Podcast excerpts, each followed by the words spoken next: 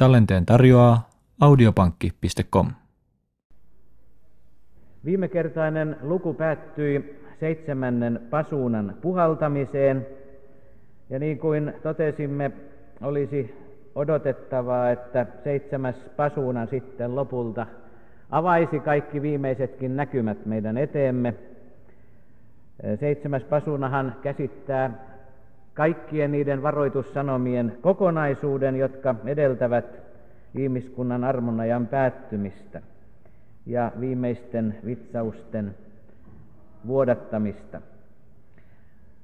Mutta ennen tämän suuren taistelun viimeisten vaiheiden kuvaamista Ilmestyskirja esittää suuren taistelun taustan. Sen tunteminen on tärkeää ymmärtääksemme taistelun päätösvaiheita. Ja niinpä kahdennestatoista luvusta voimmekin lukea tästä suuren taistelun taustasta ensin. Luemme ensin jakeet yhdestä viiteen.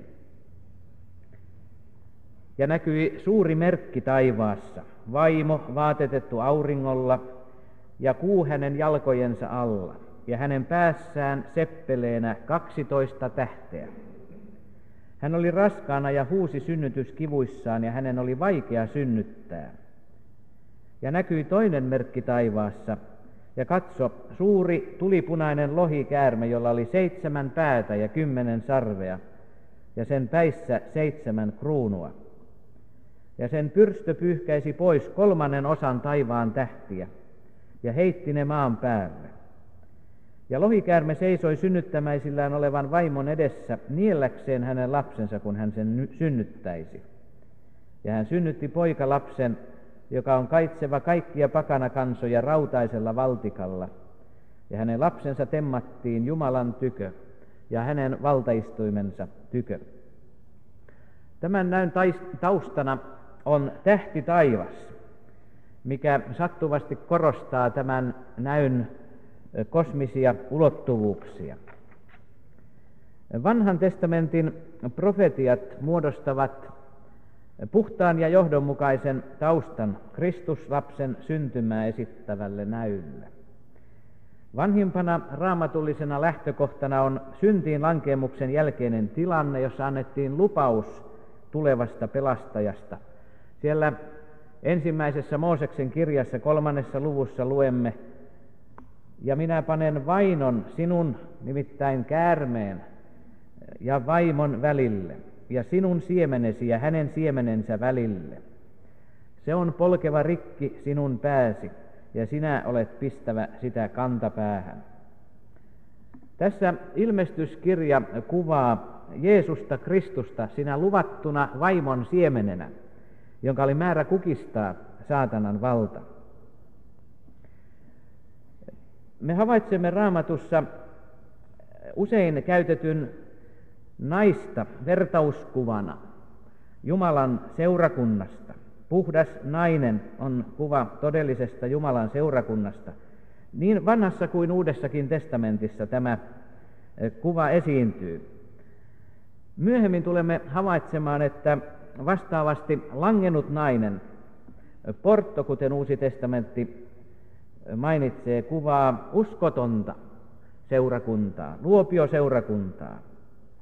Ja lohikäärme on, kuten tässä samassa luvussa vähän myöhemmin selvästi mainitaankin, sielun vihollisen eli saatanan vertauskuva. Sen seitsemän päätä ja kymmenen sarvea ja seitsemän kruunua kuvaavat sen maailmanlaajuista valtaa. Kautta historian sielun vihollinen on käyttänyt maallisia valtakuntia aseinaan taistelussaan Jumalan seurakuntaa vastaan.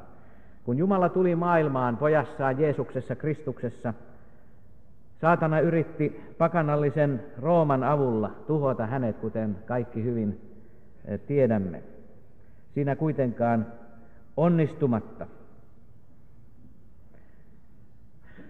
Sitten luemme kuudennen jakeen. Ja vaimo pakeni erämaahan, jossa hänellä oli Jumalan valmistama paikka, että häntä elätettäisiin siellä tuhatkaksisataakuusikymmentä päivää.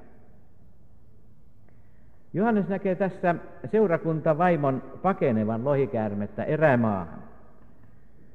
Johannes oli itsekin vainotun seurakunnan edustajana joutunut tavallaan erämaahan, Patmoksen saarelle, eristetyksi.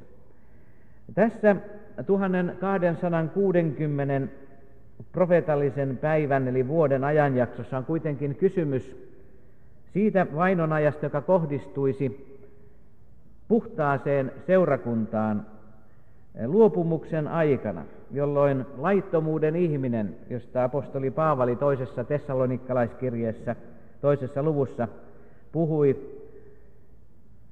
asettuisi Jumalan temppeliin. Tämä aika oli Johanneksen päivistä katsottuna vielä edessäpäin. Ja me palaamme kohta uudelleen tähän ennustukseen. Mutta sitä ennen katselemme, miten Johannekselle esitettiin suuren taistelun alkua taivaassa, jakeissa seitsemästä yhdeksään.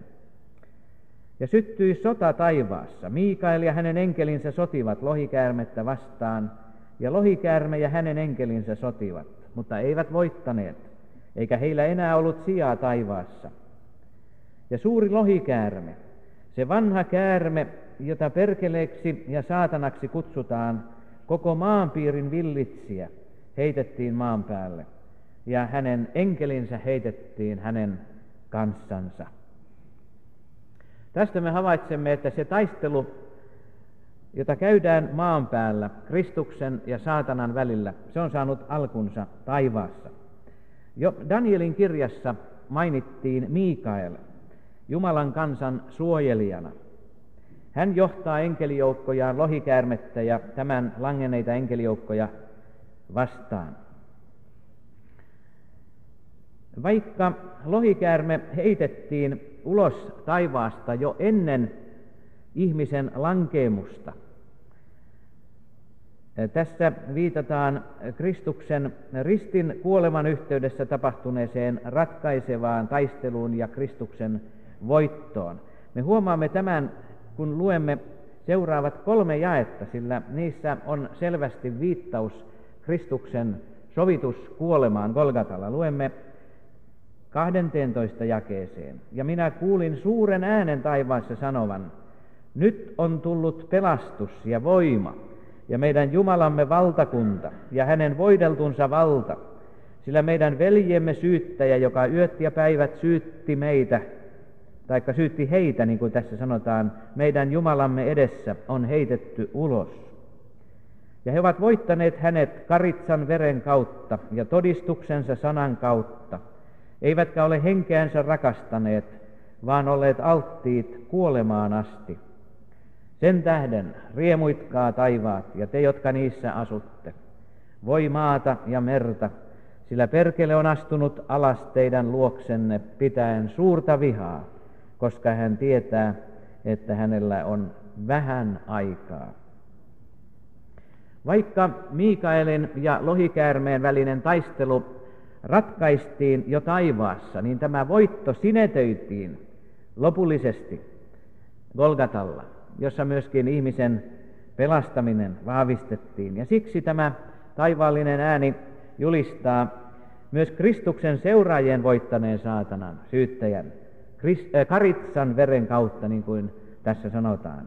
Jälleen tämä karitsa, Kristuksen uhri, kuolema, nousee tässä esille. Ja tämä taistelu Kristuksen ja saatanan välillä huipistuikin henkilökohtaiseksi kaksinkamppailuksi Jeesuksen maanpäällisen elämän aikana. Ja erityisesti kärsimysviikolla juuri ennen ristin kuolemaansa Jeesus julisti voiton riemuisena nämä sanat, jotka voimme lukea Johanneksen evankeliumista kahdennestatoista luvusta. Nyt käy tuomio tämän maailman ylitse. Nyt tämän maailman ruhtinas pitää heitettävän ulos. Ja kun minut ylennetään maasta, niin minä vedän kaikki tyköni. Mutta sen hän sanoi antaen tietää, minkä kaltaisella kuolemalla hän oli kuoleva. Näin Jeesus jo ennen kuolemaansa paljasti, mitä tulisi tapahtumaan, kun hänet ylennetään maasta. silloin maailman ruhtinas lopullisesti heitettäisiin ulos.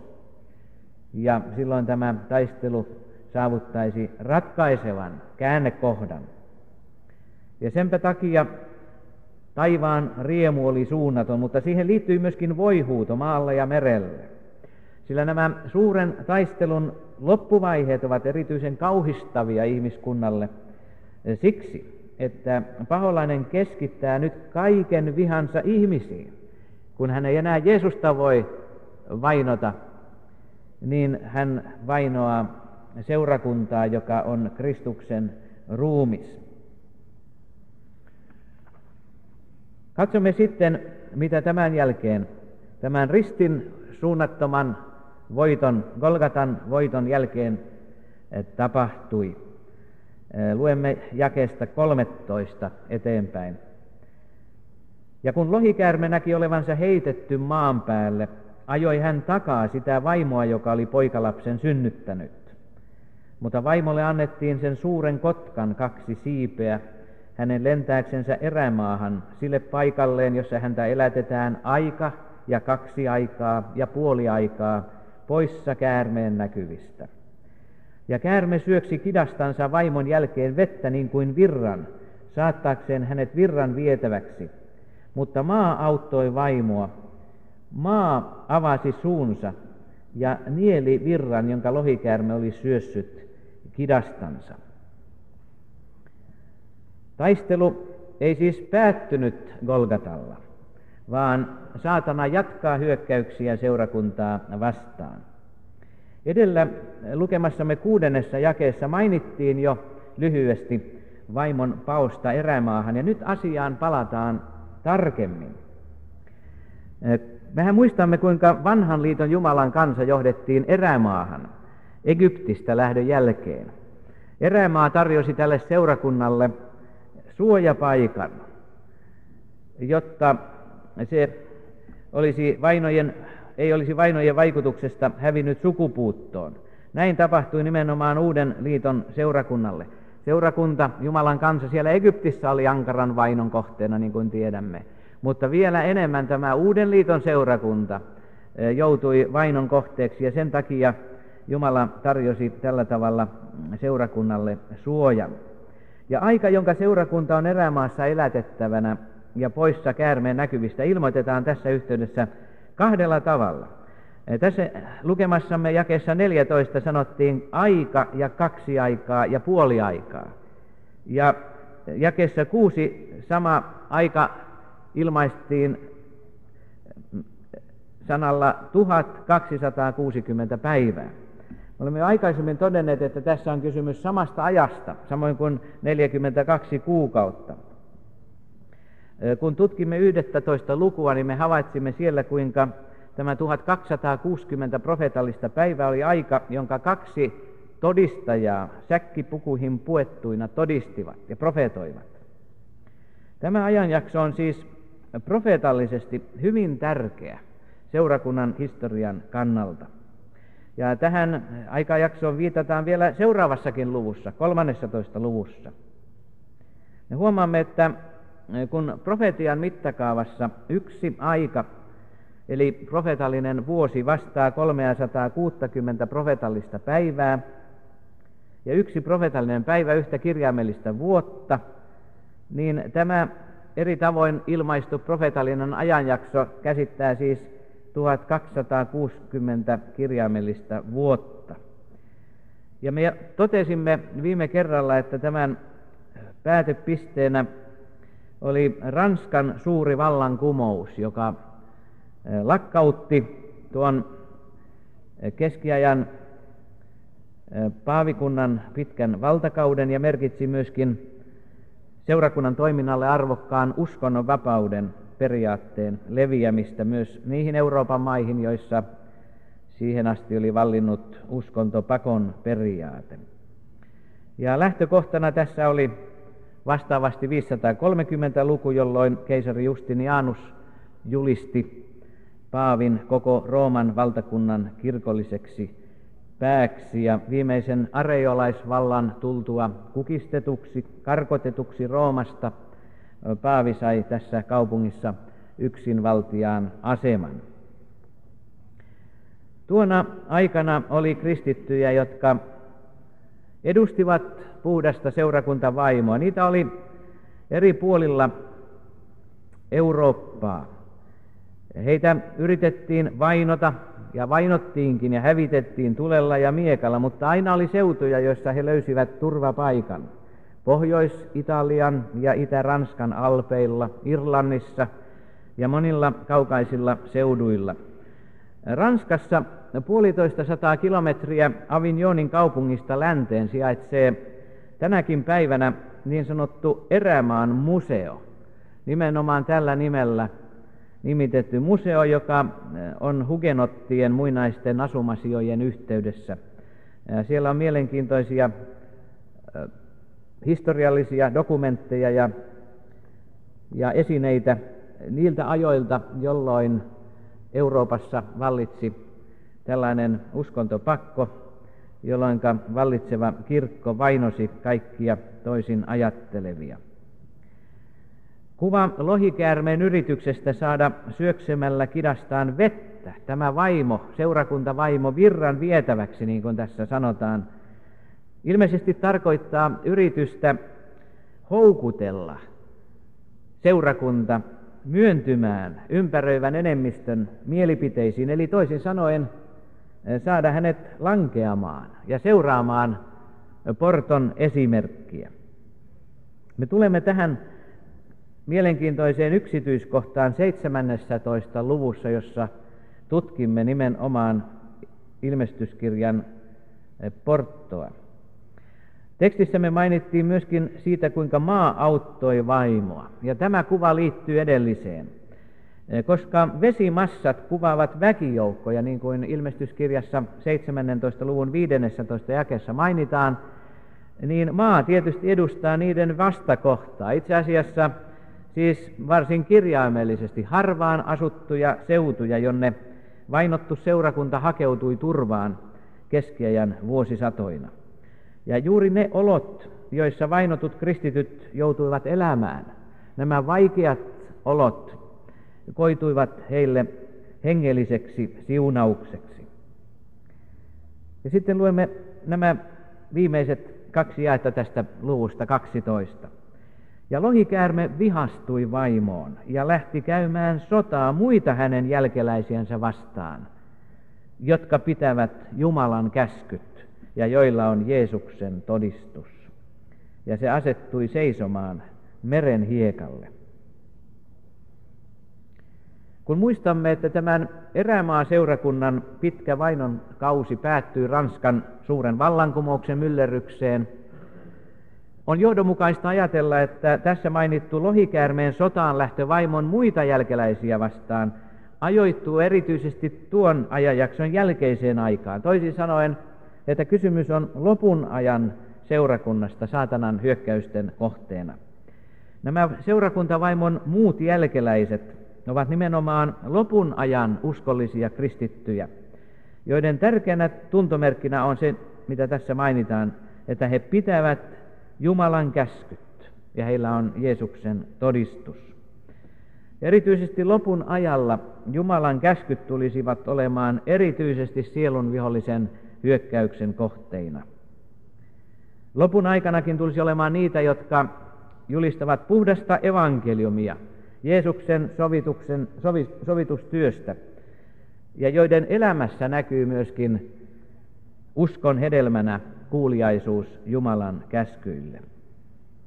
Ja tämän jälkeen Johanneksen ilmestys siirtyy yhä tarkemmin kuvaamaan viimeisiä vaiheita saatanan ja Kristuksen seurakunnan välisessä taistelussa. Luemme tästä seuraavasta luvusta neljä ensimmäistä jaetta aluksi. Ja minä näin pedon nousevan merestä. Sillä oli kymmenen sarvea ja seitsemän päätä, ja sarvissansa kymmenen kruunua, ja sen päihin oli kirjoitettu pilkkaavia nimiä. Ja peto, jonka minä näin, oli leopardin näköinen, ja sen jalat olivat ikään kuin karhun, ja sen kita niin kuin leijonan kita. Ja lohikäärme antoi sille voimansa ja valtaistuimensa ja suuren vallan. Ja minä näin yhden sen päistä olevan ikään kuin kuoliaaksi haavoitetun, mutta sen kuolinhaava parantui, ja koko maa seurasi ihmetellen petoa. Ja he kumarsivat lohikäärmettä, koska se oli antanut sellaisen vallan pedolle, ja kumarsivat petoa sanoen, kuka on pedon vertainen, ja kuka voi sotia sitä vastaan. Nyt me tulemme hyvin ikävään kohtaan ilmestyskirjassa. Olisi paljon mukavampi ja ihanampi asia puhua vain karitsasta, teurastetusta karitsasta. Mutta meidän täytyy lukea myöskin näitä kohtia, koska Jumala on nähnyt hyväksi tällaisen ilmestyksen Johannekselle antaa. Tämä merestä nouseva peto on selvästi Danielin kirjan seitsemännessä luvussa kuvattujen maailmanvaltapetojen yhdistelmä. Jos meillä olisi aikaa, voisimme lukea Danielin kirjan seitsemännestä luvusta nämä neljä petoa ja huomaisimme, että Johannes näkee nämä samat pedot aivan kuin toisessa järjestyksessä, totta kai toisessa, koska hän katselee niitä lopusta alkuun päin. Danielissa ne olivat leijona ja, ja karhu ja pantteri ja, ja sitten hirmuinen peto. Johannes näkee ne ikään kuin toiselta suunnalta ja, siksi hänen, ja samalla hän näkee ne aivan kuin tällaisena yhdistelmänä. Daniel näki merestä nousevan ensin leijonan, joka symbolisoi Babyloniaa, sitten karhun, Median Persian kaksoisvaltakunta, sitten pantterin eli leopardin, joka esitti Aleksanteri Suuren hellenististä maailmanvaltaa eli Kreikkaa, ja lopuksi kauhean ja hirmuisen pedon eli Rooman. Danielin näyn mukaan tätä neljättä valtakuntaa, Roomaa, hallitsisi viimeisessä vaiheessa kauhistava valta, joka näytti ensin pieneltä sarvelta, mutta joka kasvoi sieltä hirmuisen pedon päästä. Ja tämä valta vainoaisi Jumalan kansaa, ja ihme ja, tai ei ihme ja kumma, vaan luonnollista, Daniel näkee sen tekevän tätä vaino, vainoamista tarkalleen yhtä kauan kuin ilmestyskirjakin äsken mainitsi, eli ajan kaksi aikaa ja puoli aikaa. Huomaamme, kuinka Danielin kirja ja ilmestyskirja ovat tässä sopusoinnussa keskenään. Ja tämän ajan me olemme jo useaan otteeseen todenneet liittyvän nimenomaan, kes, nimenomaan keskiajan maallistuneeseen kirkkovaltaan. Tämä Johanneksen näkemä peto on selvästi antikristillinen valta. Se jäljittelee Kristuksen valtaa. Nythän antikristus ei suinkaan merkitse ainoastaan Kristuksen vastustajaa, vaan nimenomaan jäljittelijää. Jotakin, joka pyrkii asettumaan hänen sijaansa. Ja tässä kuvauksessa on aivan kuin iva-mukaelma, tuollainen karikatyyri ilmestyskirjan viidennessä luvussa esitetystä taivaallisesta näystä. Siellähän muistamme, kuinka karitsa sai vallan, valtaistuimella istuvalta. Tässä peto, joka on karitsan vastakohta, saa myöskin vallan. Hän saa myöskin valtaistuimen. Mutta hän saa tämän valtaistuimen tältä lohikäärmeeltä. Lohikäärme antoi hänelle valtaistuimen ja suuren vallan. Karitsalla, montako sarvea karitsalla oli, muistatteko? Karitsalla oli seitsemän sarvea. Mutta tällä pedolla, tämä peto, joka yrittää voittaa karitsan, sillä on enemmän sarvia, sillä on kymmenen sarvea. Mutta Jumalan kiitos, ei se silti voita karitsaa. Pedolla on seitsemän päätä, jotka kuvaavat pedon eri ilmenemismuotoja. Kun yksi sen päistä oli saanut kuolinhaava, niin kuin tässä mainitaan, se merkitsi, että pedon olemassaolo ja toiminta siinä muodossa näytti päättyvän. Mutta sitten kerrotaan, että kuolinhaava kuitenkin parantui, joten peto sai takaisin entisen valtansa. Ja tämä kuolettavasta haavastaan toipunut ja ylösnoussut peto saa jälleen osakseen koko maailman ihailun, kunnioituksen ja palvonnan. Luemme sitten seuraavat viisi jaetta, kuusi jaetta, viidennestä jakeesta kymmenenteen. Ja sille annettiin suu puhua suuria sanoja ja pilkkapuheita, ja sille annettiin valta tehdä sitä neljäkymmentäkaksi kuukautta. Ja se avasi suunsa Jumalaa pilkkaamaan pilkatakseen hänen nimeänsä ja hänen majaansa, niitä, jotka taivaassa asuvat. Ja sille annettiin valta käydä sotaa pyhiä vastaan ja voittaa heidät. Ja sen valtaan annettiin kaikki sukukunnat ja kansat ja kielet ja kansanheimot. Ja kaikki maan päällä asuvaiset kumartavat sitä. Jokainen, joka, jonka nimi ei ole kirjoitettu teurastetun karitsan elämän kirjaan, hamasta maailman perustamisesta. Jos kenellä on korva, hän kuulkoon. Jos kuka vankeuteen vie, niin hän itse vankeuteen joutuu.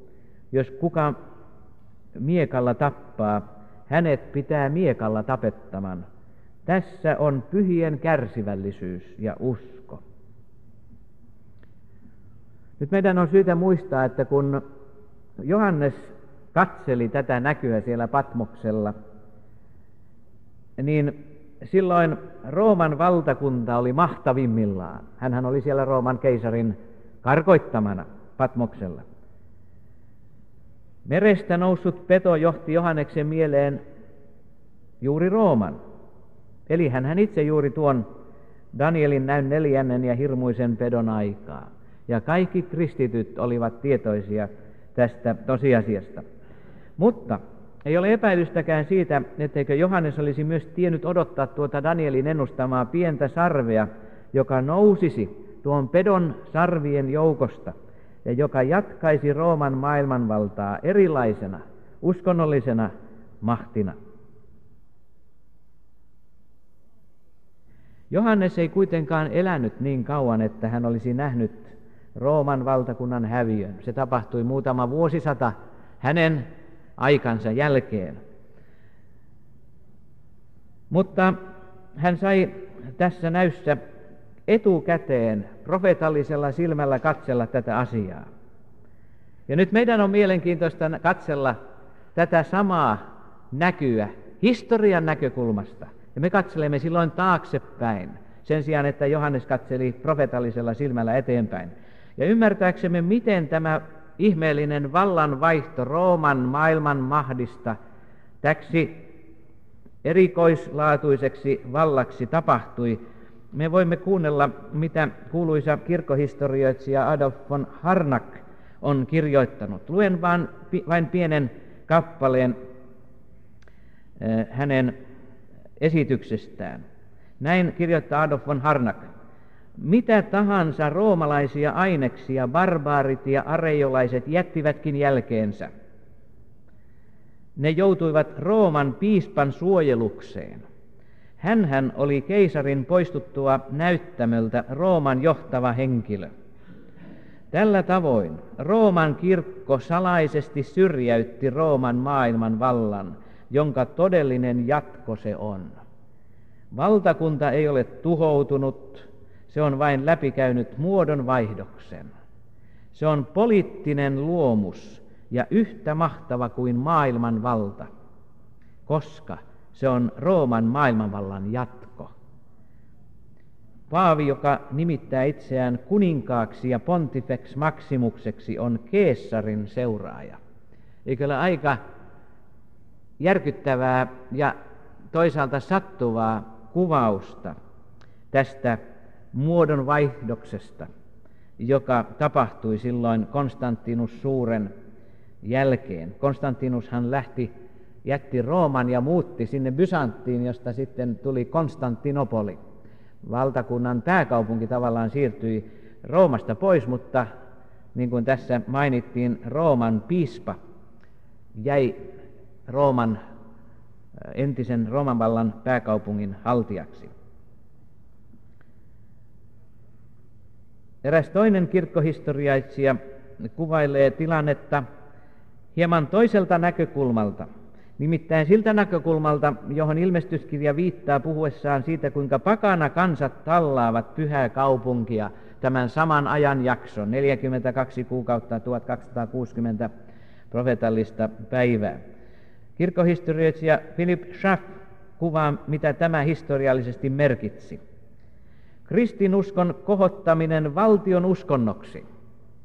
Ja tässä jos jotkut katselivat eilen televisiosta tätä esitystä, joka kuvasi kristinuskon leviämistä, niin siellä viitattiin nimenomaan tähän kehitykseen keisari Konstantinus Suuren aikana ja sen jälkeen. Vaikka tuossa esityksessä oli paljon sellaista, joka ei suinkaan ole raamatullisesti katsoen oikein, niin tämä historiallinen kuvaus siinä oli hyvin sattuva ja oikea. Ja nyt luen Philip Schaffin lausunnon.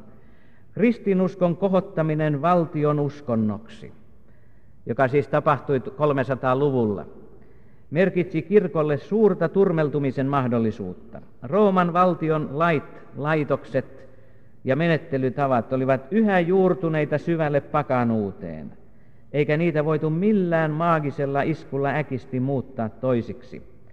Valtion kristillistäminen merkitsi sen vuoksi suuressa määrin kirkon maallistamista ja pakanallistamista.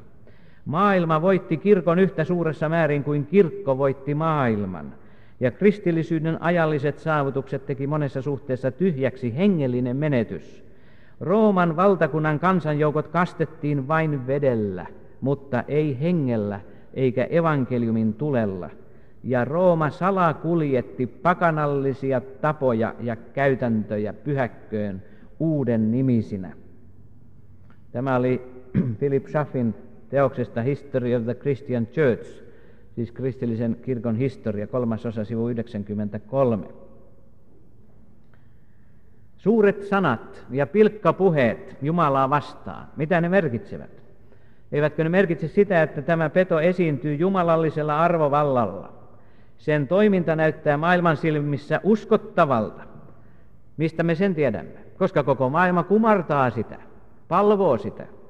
Mutta taivaan näkökulmasta tämä kaikki on ilveilyä. Pyhien vainoaminen osoittaa sen petomaisen luonteen. Ja sen vuoksi sitä eivät uskalla vastustaa muut kuin ne, joiden nimet ovat Karitsan elämän kirjassa. He kumartavat Karitsaa, eivätkä petoa. Nyt me tiedämme, että tämä keskiajan kirkollinen valtakausi päättyi Ranskan vallankumoukseen. Silloinhan myöskin paavi otettiin vangiksi Roomassa tuhatseitsemänsataayhdeksänkymmentäkahdeksan Ranskan vallankumouksen yhteydessä, ja hänet kuljetettiin Ranskaan, jossa hän pian sen jälkeen kuoli. Mutta paavikunnan asema oli kuitenkin jo heikentynyt huomattavasti uskonpuhdistuksen vaikutuksesta. Ja niinpä voimme tässä todeta, mitä Martti Luther kirjoitti Schmalkaldenin opinkoodissaan vuonna viisitoistasataakolmekymmentäseitsemän. Nämä sanat kuuluvat tänäkin päivänä luterilaisen kirkon tunnustuskirjoihin, ja ne kuvaavat hyvin sattuvasti sitä tilannetta, jossa, taikka sitä kuvaa, minkä uskonpuhdistajat, mistä näkökulmasta uskonpuhdistajat ja heidän kärjessään nimenomaan Martti Luther katseli tätä keskiajan kirkkolaitosta. Me emme nyt puhu tässä nykyhetken tilanteesta, vaan nimenomaan siitä, mistä Luther kirjoitti. Ja minä luen tästä muutaman kohdan. Tämä opinkohta osoittaa väkevästi, että paavi on varsinainen antikristus, joka on asettanut ja korottanut itsensä Kristuksen yläpuolelle ja häntä vastaan. Jos tehdään ero paavin opin ja pyhän raamatun välillä ja pannaan ne vastakkain, käy ilmi, että paavin oppi on parhaimmillaan peräisin Rooman keisarien pakanallisesta oikeudesta. Näin siis Luther kirjoittaa. Edelleen hän jatkaa. Oikeastaan en tohtisi näin, näitä lukea, ellei tätä olisi nyt kirjoitettu taikka tämä kirja, josta tätä luen, se on painettu tuhatyhdeksänsataakahdeksankymmentäneljä suomalaisen teologisen kirjallisuusseuran julkaisussa sata kolmekymmentäkahdeksan Lutherin vähän ja ison katekismuksen ja Schmalkaldenin opinkohtien suomennos. Tämä kuulostaa aika pahalta, mutta minä nyt luen kuitenkin, kunnioittaaksemme tässä Martti Lutherinkin muistoa. Hän sanoo näin: pelkkänä perkeleenä hän vihdoin Jumalan yläpuolelle ja häntä vastaan asettuen latelee valheitaan messuista, kiirastulesta, luostarielämästä sekä itse keksityistä teoista ja Jumalan palveluksesta. Sitä juuri aito paavilaisuus on. Paavi tuomitsee, tappaa ja rääkkää kaikkia kristittyjä, jotka eivät yli kaiken ylistä ja kunnioita hänen iljettävyyttään. Näin ollen yhtä vähän kuin me pystymme palvomaan perkelettä itseään Herrana tai Jumalana, yhtä vähän me siedämme päänä tai herrana hänen apostoliaan eli paavia antikristusta, kun tämä käyttää valtaansa. Sillä hänen paavillinen vallankäyttönsä on itse asiassa valehtelemista ja murhaamista, ruumiin ja sielun syöksemistä iankaikkiseen turmioon. Sen olen monissa kirjoissani selkeästi osoittanut. Näin kirjoitti Luther. Ei meidän aikanamme tällaisia Luthereita kovin paljon enää kuule, mutta niitä täytyy lukea näistä vanhoista historiallisista kirjoista. Mutta on järkyttävää ajatella, että profetian tuntomerkit pilkkaavasta ja vainoavasta pedosta viittaisivat Kristuksen nimissä esiintyvään keskiajan maallistuneeseen kirkkolaitokseen. Monet meidän aikana me tahtoisivatkin kieltää tämän ja sanoa, että Luther erehtyi. Mutta historia vahvistaa kuitenkin todeksi sen, mihin kuuluisa Ilmestyskirjan selittäjä Henry Grattan Guinness viittaa dramaattisessa lausunnossaan, ja luen senkin tällaisena eräänlaisena tiivistelmänä tästä, mitä Ilmestyskirja äsken lukemassamme kohdassa esitti. Ja harkitkaapa itse, missä määrin tämä kaikki täyttää Ilmestyskirjan, taikka on täyttänyt Ilmestyskirjan profetiaa. Tohtori Guinness kirjoittaa näin: menneisyys, kauhistuttava menneisyys kohoaa eteeni. Minä näen suuren luopumuksen, näen kristinuskon hävittämisen, näen savuavat rauniot, näen hirviöiden hallituksen. Minä näen nuo varajumalat, tuon Gregorius Seitsemännen, tuon Innokentius Kolmannen, tuon Bonifacius Kahdeksannen, tuon Aleksanteri Kuudennen, tuon Gregorius Kolmannen toista.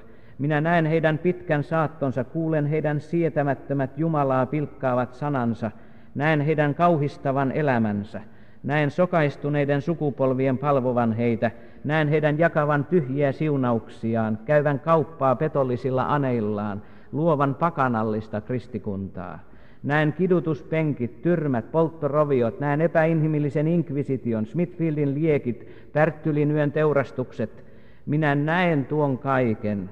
Ja sen hävityksen nimessä, minkä se on aiheuttanut kirkolle ja maailmalle, sen totuuden nimessä, jonka se on kieltänyt, sen temppelin nimessä, jonka se on saastuttanut, sen Jumalan nimessä, jota se on pilkannut, niiden sielujen nimessä, jotka se on tuhonnut, niiden miljoonien nimessä, jotka se on, se on teurastanut, jalojen uskonpuhdistajien, lukemattomien marttyyrien ja kaikkien aikojen pyhien kanssa, minä julistan sen saatanan mestariluomukseksi, antikristuksen ruumiiksi ja sieluksi. Kun ajattelemme sitä yleismaailmallista ihailua ja kunnioitusta, jota viimeaikaiset paavit ovat henkilökohtaisillakin ominaisuuksillaan onnistuneet hankkimaan myös protestanttisessa maailmassa, voimme vain ihmetellä, miten nopeasti ovat syvään isketyt haavat parantuneet. Se, että me joudumme totuuden tähden toteamaan paavikunnan syyllistyneen menneisyydessä antikristilliseen toimintaan ja näin täyttäneen profetioita, se ei anna meille aihetta eikä oikeutta julistaa tuomioita Rooman kirkon enempää kuin minkään muunkaan yhteisön inhimillisistä edustajista. Jos he ovat erehtyneet ja toimineet väärin, he ovat joutuneet sielun vihollisen pettämiksi ja eksyttämiksi.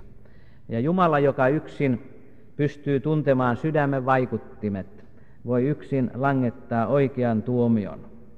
Sen me kuitenkin tiedämme, että Rooman kirkossa on ollut kaikkina aikoina ja on edelleenkin Kristuksen todellisia seuraajia. Ja me emme taistele tämän kirkon emmekä minkään muunkaan yhteisön jäseniä vastaan. Ja Paavali kirjoitti, sillä meillä ei ole taistelu verta ja lihaa vastaan, vaan hallituksia vastaan, valtoja vastaan, tässä pimeydessä hallitsevia maailmanvaltiaita vastaan, pahuuden henkiolentoja vastaan taivaan avaruuksissa. No niin, tällaisiin näkymiin ilmestyskirja meitä johdattelee, mutta menkäämme eteenpäin. Ja minä näin toisen pedon nousevan maasta, ja sillä oli kaksi sarvea niin kuin karitsan sarvet, ja se puhui niin kuin lohikäärme. Ja se käyttää kaikkia ensimmäisen pedon valtaa sen nähden, ja saattaa maan ja siinä asuvaiset kumartamaan ensimmäistä petoa, sitä jonka kuolinhaava parani. Ja se tekee suuria ihmeitä niin, että saa tulenkin taivaasta lankeamaan maahan ihmisten nähden. Ja se villitsee maan päällä asuvaiset niillä ihmeillä, joita sen sallittiin tehdä pedon nähden. Se yllyttää maan päällä asuvaiset tekemään sen pedon kuvan, jossa oli miekan haava ja joka virkosi. Sillä aikaa, kun ensimmäinen peto oli toipumassa kuolinhaavastaan, toinen peto nousee historian näyttämölle. Ensimmäinen peto nousi kansojen merestä, tämä toinen maasta. Ensimmäisellä pedolla oli kymmenen sarvea, tällä toisella on vain kaksi, niin kuin karitsan sarvet. Näyttää siltä, että kysymyksessä on lohikäärmeen taistelussa seurakuntavaimoa vastaan jonkinlainen yllättävä taktiikan muutos. Me muistamme, kuinka kahdennessatoista luvussa kerrottiin, että maa auttoi vaimoa. Euroopassa vallinnut uskontopakko ja uskon vainot saivat monet etsimään turvapaikkaa uudesta maailmasta, Pohjois-Amerikasta. Ja uskonnon vapaus kuuluikin alusta pitäen tärkeänä periaatteena Yhdysvaltain vuonna tuhatseitsemänsataakahdeksankymmentäyhdeksän voimaan astuneeseen perustuslakiin, samoin periaate kirkon ja valtion erosta. Me elämme parhaillaan vaihetta, joka johtaa tämän ennustuksen lopulliseen täyttymiseen. Näin ollen meidän on syytä olla varovaisia ennustuksen yksityiskohtien soveltamisessa. Tämä teksti kuitenkin viittaa yleismaailmalliseen uskonnolliseen liikehdintään, jolloin tunnusomaista ihmeisiin vetoaminen, samoin kuin kuolinhaavastaan toipuneelle pedolle osoitettava laaja kunnioitus. Pedon kuvan tekeminen on tämän mukaan viimeisiä vaiheita kehityksessä, jonka tarkoituksena on saada koko maailma antamaan tukensa Antikristuksen palvonnalle. Tämä pedon kuva on tietysti, niin kuin kuva yleensäkin, se on pedon näköinen, se muistuttaa sitä. Se voi olla jonkinlainen vastaavanlainen järjestöyhteisö, joka toimii pedon periaatteiden mukaisesti.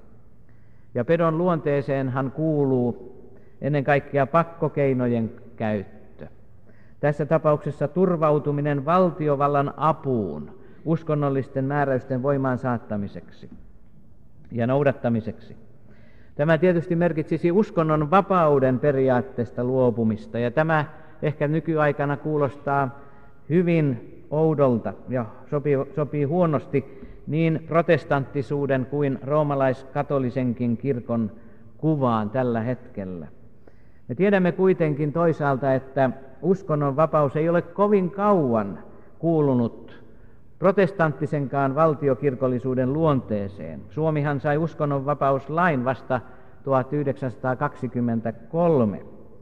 Me tiedämme myös, että todellinen uskonnonvapaus on tälläkin hetkellä melko harvinaista maailmassa.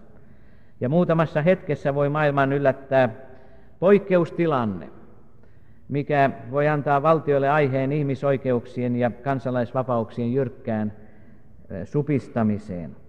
Me voimme olla lähempänä totalitaarista pakkoyhteiskuntaa kuin aavistammekaan. Ilmestyskirjan näyt viittaavat siihen suuntaan. Ja sitten luemme nämä viimeiset jakeet tästä kolmannestatoista luvusta. Ja sille annettiin valta antaa pedon kuvalle henki, että pedon kuva puhuisikin ja saisi aikaan, että ketkä vain eivät kumartaneet pedon kuvaa, ne tapettaisiin. Ja se saa kaikki, pienet ja suuret, sekä rikkaat että köyhät, sekä vapaat että orjat, panemaan merkin oikeaan kätensä tai otsaansa, ettei kukaan muu voisi ostaa eikä myydä kuin se, jossa on merkki, pedon nimi tai sen nimen luku. Tässä on viisaus, jolla ymmärrys on, se laskekoon pedon luvun, sillä se on ihmisen luku, ja sen luku on kuusisataakuusikymmentäkuusi. Voimme sanoa, että historia toistuu.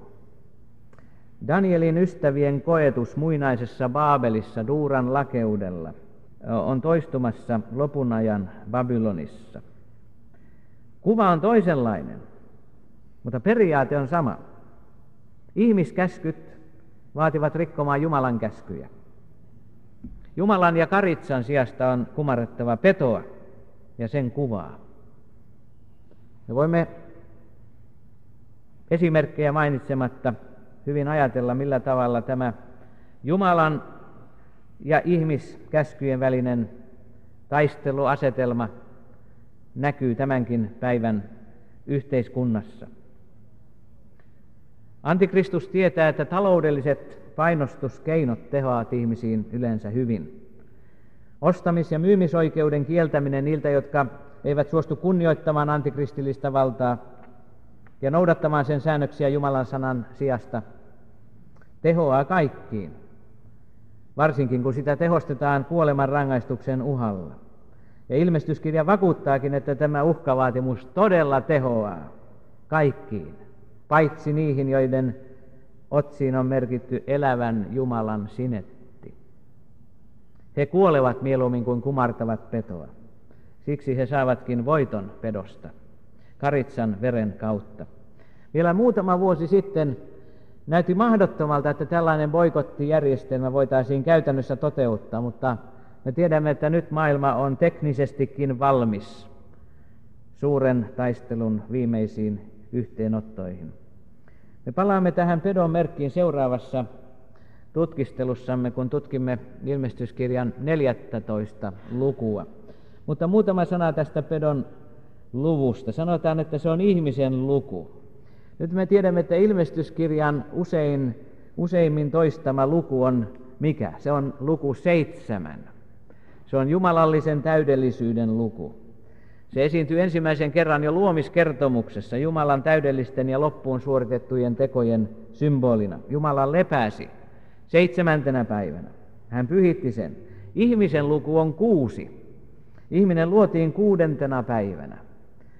Pedon kuvan esiaste sinne Baabeliin, Duuran lakeudelle pystytettyn kultaisen kuvapatsaan mitat olivat Raamatun mukaan kuusikymmentä kyynärää korkea ja kuusi kyynärää leveä.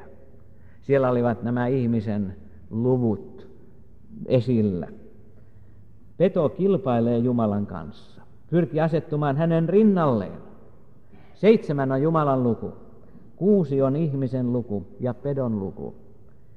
Kuusi ja kahdeksan, tämän seitsemän luvun viereiset luvut, sopivat kumpikin antikristuspedon tunnusluvuksi.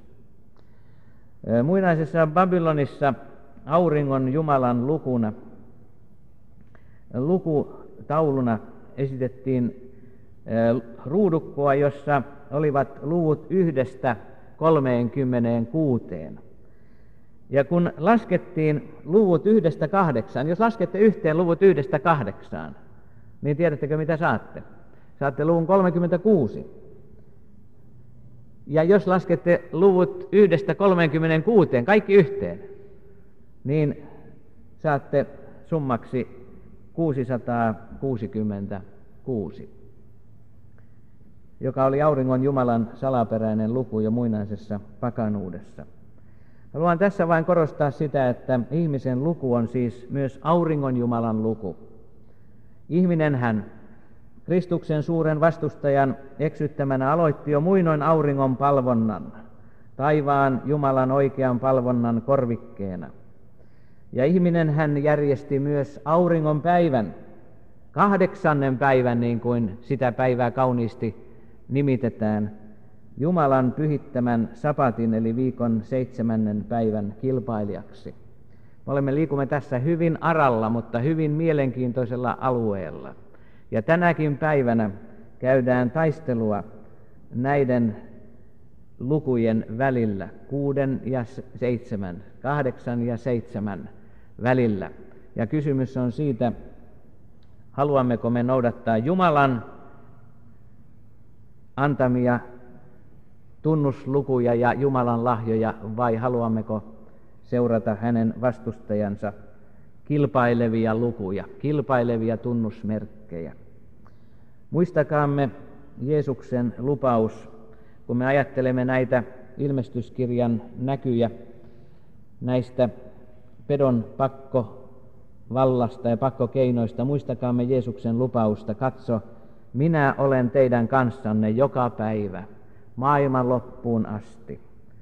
Kun Baabelin kuningas uhkasi Danielin ystäviä kuoleman rangaistuksella ja heitätti heidät tuliseen pätsiin, kun he kieltäytyivät kumartamasta epäjumalan kuvaa, Jumala puuttui asioihin ja hän pelasti heidät. Ja tämä sama Jumala elää tänäkin päivänä ja hän on valmis puuttumaan asioihin myöskin suuren taistelun viimeisillä hetkillä. Hiljennymme rukoukseen. Rakas taivaallinen Isä, kiitos siitä, että olet sanassasi kertonut meille siitä, että sinä olet voimakkaampi kuin kaikki petovallat. Kiitos siitä, että me Karitsan veren suojassa voimme rohkeasti seistä sinun puolellasi myöskin tänä aikana. Ja me rukoilemme, Herra, anna meidän kaikki syntimme anteeksi tänäkin iltana ja suo, että me olisimme Karitsan verellä suojattuja myöskin silloin, kun viimeinen suuri taistelu puhkeaa ja sinä saavutat lopullisen voiton. Herra, auta, että olisimme silloin sinun puolellasi. Herra, siunaa jokaista kotia, joka on täällä edustettuna, ja siunaa omia lapsiasi kaikissa kirkkokunnissa ja yhteisöissä, joissa he sinua etsivät, ja johdata heitä kaikkia, meitä kaikkia, siihen suureen laumaan, jonka olet luvannut koota, ja jonka sinä tulet kerran johtamaan ikuisesti elävien virtojen varsille.